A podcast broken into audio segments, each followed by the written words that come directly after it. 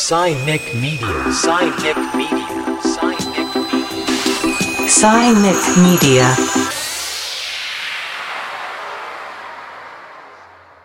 皆さんこんにちは。サイニックメディアがお送りするポッドキャスト。今回は FM 京都で放送中のサイニックレディオから、これまでの総集編の第4回、最終回をお届けします。理想と妄想が明るい未来を作っていく。未来予測、サイニック理論で次に訪れるとされている、自立社会の解像度の高め方について考えていきます。それではお聞きください。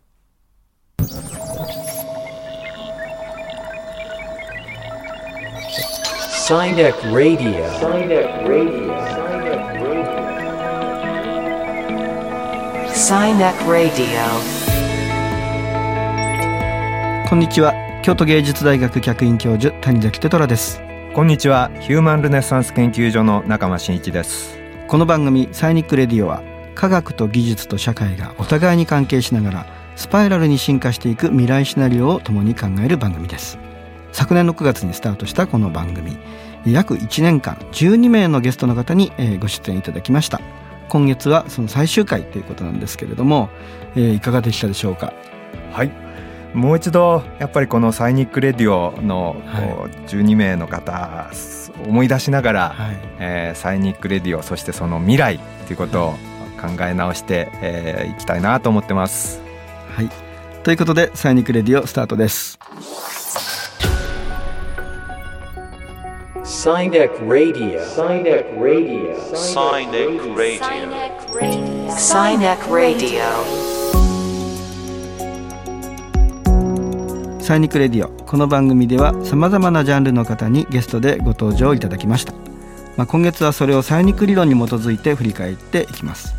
まあ、最終回の今日は未来シナリオに向けてというテーマでこれまでの番組を振り返っていきたいと思うんですけれども、えー中間さんいかがでしょうか？はい。未来シナリオに向けて、えーサイニック理論はまあ理論とシナリオ両方あるわけですよね、でまあ、理論は本当にうん基本的な構造になってるわけですけれどもシナリオやっぱシナリオが50年前のそのまんまになってるところがありますから、はい。やっぱり当然ながら50年以上前に今を見通すあの制制度はあの結果的に最適化社会見通してましたけれどもその先の自立社会ってどういうもんなんだっていう解像度を上げるっていうところこれをこれからやっていかなきゃいけないところだなと思ってますから、まあ、そこに向けてどうやっていくかって話だと思います。まさにこのサイニック理論っていうのが1970年のあの大阪の万博のね年はいとですけれども、進歩と調和というねあの頃からスタートした理論ですよね。まあそれから50年経ちまして、まあいよいよ今度次の万博がね見えてきたというそうですよね、えー状況なんですけれども今回は音楽家で数学者の中島幸子さんのお話から振り返っていきましょう、え中島さんは2025年に開催が決まった大阪・関西万博のテーマ事業プロデューサーに就任されました、えーまずはご自身の自己紹介のねところから聞いていきましょうか、あの音楽と、まあ、数学と最近は、まあ、それが楽しかったからもうもっと掛け合わせちゃえっていうので STEAM 教育っていうのを言っていて、まあ、はいサイエンステクノロジーエンジニアリングアートマスマティクスの STEAM ですね。はい。で会社もその STEAM っていう名前で会社を立てましたと。であとはその2025年の大阪・関西万博については、まあ、今回テーマが「命輝く未来社会のデザイン」っていうはい。結構面白いテーマなんですよね。パッと聞くと普通なんですけど、よくよく考えると命ってなんだろう？命輝くってどういうことか命輝く未来社会しかもそれをデザインしようってことなので、結構深いテーマでだその中で 8, 8個それが細分化されるというか、うんうんでテーマ事業プロデューサーがいてそのうちの私は命を高める。命を高める。高める。どういうことなんですか？ちょっとだいぶ抽象的英語が私結構こだわって喋れ喋って、インビゴレーティング・ライブズっていうちょっと難しいんですけれど、はい。なんかこう元気にするっていう、インビゴレーティング・ライブズ命を元気にするっていうのがテーマです。い。いですね。はい、それ具体的にどんなことをしたりどんなことをするとこのその命が命が高まっていくんですか？もともとのテーマとしては実は教育っていうところで、うん。まあ、そこから遊び学び芸術スポーツっていうのがテーマになってるんですけど、まあ、そういうものを通じて生きる喜びとか楽しさを感じて、まあ、こうみんなで未来を作っていくっていう競争の場を作るんだっていうのが一応書かれていて、はい。すごいいいテーマだなと思ってるんですけどまあ何でもありといえば何でもありの テーマ事業プロデューサーで。い一応パビリオンを持つんですね。だからあのでもありがたいことに私やっぱり岡本太郎さん大好きでうん。あの当時は進歩と調和っていうのがテーマで、70年の昭和のそうですね。万博ですね。そうなんです。で進歩なんかでも人間なんか進歩なんかしてないよっていうのはい。が多分太郎さんのそうそう、ねメッセージでそれででも「太陽の塔」っていう、まあ、ある種そのテーマ事業のパビリオンが生まれて。で、まあ、今回それから55年後のうん。大阪で、まあ、大阪関西での万博ですけど、なんかそうですね。今回のにあの太陽の塔のような何かを生み出したいんだけどただパビリオンっていうだけじゃなくてもうせっかくの機会なので、もうこの機会をもう存分に活用して、みんなでなんか面白いことを仕掛けていこうよというのをやりたいと思っています。はい。という中島幸子さんのお話でしたけれどもいかがでしょうか？はい次の万博が2025年。またあ大阪万博ですよね、僕はあの以前の万博1970年の万博にもお何度か行ったんですけれども、まさにこのお半世紀55年になりますかね。この間っていうのが未来予測がしてきたものであってその先に行くためのすごくう節目になるう万博なんだなってことを感じます。はい、あの命輝く未来社会っていうテーマでねなんかすごいなとそれはまあ一言で言うと教育なんだっていうようになんかおっしゃったんですけどその教育ってね今、まあ、おそらくここで語られてる教育って今まで考えているような教育とはまた全然違うようなものなんじゃないかなとちょっと思ったりするんですね。あの去年あのユネスコがあのフューチャーエデュケーションという新しいレポートが出たんですけれどもやっぱりあの国家単位の教育国の国益だけ守るためのね教育ってどうしてもそれぞれの国行われてたんだけれども、まあ、地球的なあの目目線で見た教育って何だろうっていう問いがねあのユネスコの方で出てましてあの教育っていうもの自体、まあ、小学校中学校高校大学だけじゃなくて、まあ、生涯通じて我々は学び続けるのが人生、ね、なんだじゃないかみたいなこともね語られていて、まあ、教育っていうもの自体が、まあ、だいぶ変わっていくんだろうなっていうねイメージはあります。なんかそんなようなことをねちょっと中島さんがねあの命輝くってどういうことだろうっていう問いかけとともにね話されていたのがあの印象的でした。そして中島幸子さんは、まあ、あの数学者ということで、まあ、次元の話をねされたのがとっても印象的だったんですね。心の目で次元を超えるっていうお話をされてました。なんかそういえば高校生の時にみんなで合宿をして夜中中いろいろ数学について語ってたっていう青春だったんですけど その時にある方が4次元が見えると。でまあその時なんかある種なんかちょっとある問いみたいなものがあってはい。問題っていうよりもなんか問いかけみたいな。でそこで確かに見えると私も思ったんで私は見える派に入りでも見えないというので夜中議論したこと覚えててなんかいい青春だなと思ってるんですけど。いいですね。なんか目に見えない次元のね話とかをされていて大切なことは目に見えないってこれ星の王子様も言ってますけれども、なんかあの命輝く未来社会ってなんだろうってことを考えた時にやっぱ目に見えないものをね大切にするっていうものそれがとっても抽象的な概念だけじゃなくて数学者が語るとなんか そういったすごくなんかあのイメージが膨らみますよね。膨らみますね。あの4次元が見えるって何を思って言ってんだろうっていう感じもありましたよね。まあ、僕たちの理解し得ないことに対しての問いっていうものがとても重要かなと思うんですが次に京都大学総合博物館の准教授の塩瀬隆之さんのお話を聞いてみましょ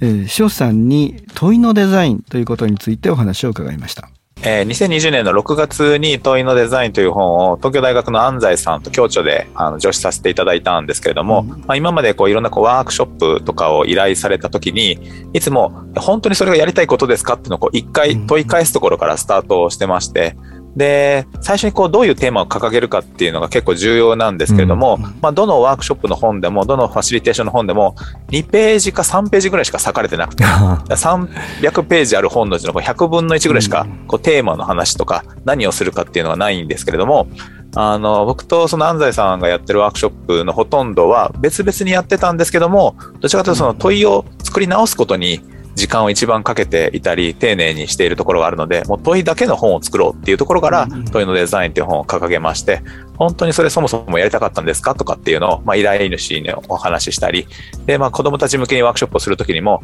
まあ、今本当に学ぶとは何かとかなかなかこう大人も教えてくれないし、実際大人も答えを知ってるわけではないことを一緒に考えようっていうのを、それを問いのデザインっていうのは誰か上手な人に任せるだけではなくて、一人一人できますよっていうのをやってほしくて問いのデザインという本にしました。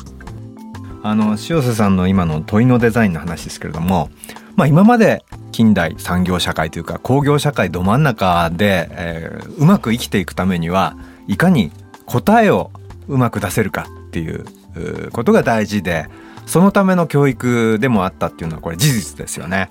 ところがこの今最適化社会でガラガラと変わってる中でこの問いを考えることこそ次への未来への学びじゃないかっていうまさにこれその通りだなと思うんですよね。だけど一方で問いをデザインするってどうやったらいいのってなかなか今まではそれはクリエイターと名前の付く人たちだけのものみたいだったんだけれどもみんながこれを考えていく。ここのところがやっぱ未来へのポイントなんだろうなと思って聞いてたんですけどね。他者に対して問いかけるってこともありますけれども自分自身について自分の中に問いかけるってこともあるでしょうし社会に対して問いかけるってこともあるでしょうね。あの塩さんにあのさらにえー100年後の日本とかどうなってますか？みたいなことをね問いかけてみました。あの、1920年に出版された本で、100年後の日本っていう本があるんですね。大正に出た本なんですけど、うんで、1920年発刊なので、ちょうど2020年が100年後なんですよね。うんで、その本には350人ぐらいの有識者が100年後を占ってるんですよね。で、70人ぐらいは100年後のことを考えるのでバカバカしいとか、そんな絵空事は話せませんみたいなことを書いてある コメントもあるぐらい、うんなんでこれに答えたんだろうって思いながら 載ってるんですけど、そうでその。そこに書いてある記事を、えーっと、いろんな人たちと一緒に、あの、当たってるもの、外れてるもの、どういうつもりなんだろうとかっていうのをざーっとエクセルで整理をしたんですよね。そうすると、こう、達成できてるものの中には、例えば18歳選挙権とか、女子の大臣学長とかって書いてあって、で確かに達成されてもいるし、で、達成されてないことで言うと、あの、世界的な繊維工業国とかって書いてあったり、あの、一番変だなと思ったのは、えっ、と、火星旅行の中継基地に富士山が決まるとかって書いてあるんで で、できてることもできてないこともいろいろあるんですけれども、例えばさっきの18歳選挙権って最近ですよね、できたの。うんだから100年前にはもうそれは大事だと思ってたのに、うんいろんなしがらみクリアするのに90年ぐらいかかってるってことですよね。で、逆に世界的な繊維工業国になるっていうのは、多分その当時は当たり前のように言ってたことなんだけど、そこで予測されてきたことってすぐ淘汰されてしまってますよね。だから、生半可な予測って実は大した意味をなさないんではないかなと思って。うん。でそれよりかは、さっきのあの火星旅行の中継地に富士山が決まるってすごい妄想なんだけど、つい先日、ちょうど去年ですよね、民間人の宇宙旅行者っていうのが出て、うん。日本人からも出たってなった時に、本当に宇宙旅行っていうのは選択肢の中に入ってくる世代が出てきたんだとすると、うん。結構僕その理想と予想と妄想っていう3つが100年後の日本の本の中に書いてあるなって思った中で、予想よりも理想と妄想が大事ではないか はい、あの100年後の日本についてのお話を伺いました。いかがでしょうか？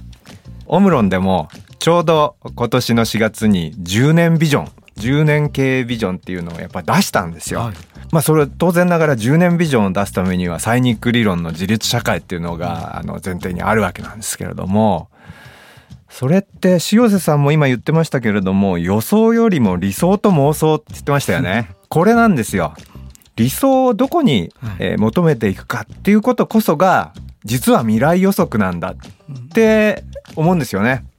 人が想像できることは人が実現できるって誰か SF 作家が言ってたと思うんですけれどもまさにそうだと思うんですよだから塩瀬さんの言っている問いのデザインの問いっていうのはもしかするとビジョンのデザインとかなり近いもんじゃないかなっていう聞こえ方もしたんですよね。はい、まさにこのサイニックレディオのね、あの、最終回にふさわしいお話だったんじゃないかなと思いました。ということで、今週はサイニックレディオ総集編をお届けしました。 SINIC Radio. SINIC Radio. SINIC Radio. ということで、1年やってきましたサイニックレディオですけれども、いかがでしたでしょうか？はいこの1年だけでもやっぱ未来がどんどんどんどん間近に来てるっていうか未来がどんどんどんどん作られているなっていう感じがししと感じるそんな内容でしたよね。えーやっぱサイニック理論は現状からの、まあ、フォーキャスト型の予測というよりはやっぱりビジョンから戻ってくるバックキャストそれだからこそ今を予測できたんだしこれからもそれの予測の精度があ高いまんま明るい未来を作っていけるんだろうなと確信を持ちました。はい、あの未来に向けてねスパイラルに進化していくっていうのがねやっぱあのサイニック理論のポイントかなと思ってそのあたりが僕の中でもすごくあの印象的でした。ということでサイニックレディオこの番組は現在の世の中で起きている事象をサイニック理論に基づいてピックアップ解説するコンテンツをオンエアしてきました。まあ、これまでのコンテンツは全てアーカイブされていますのでポッドキャストでお聞きすることができます。サイニックレディオで検索してぜひ全編をお聞きいただけると幸いです。ということで、え1年ありがとうございました中間さんあのサイニックレディオどうもありがとうございましたありがとうございました。お相手は谷崎テトラと中間真一でした。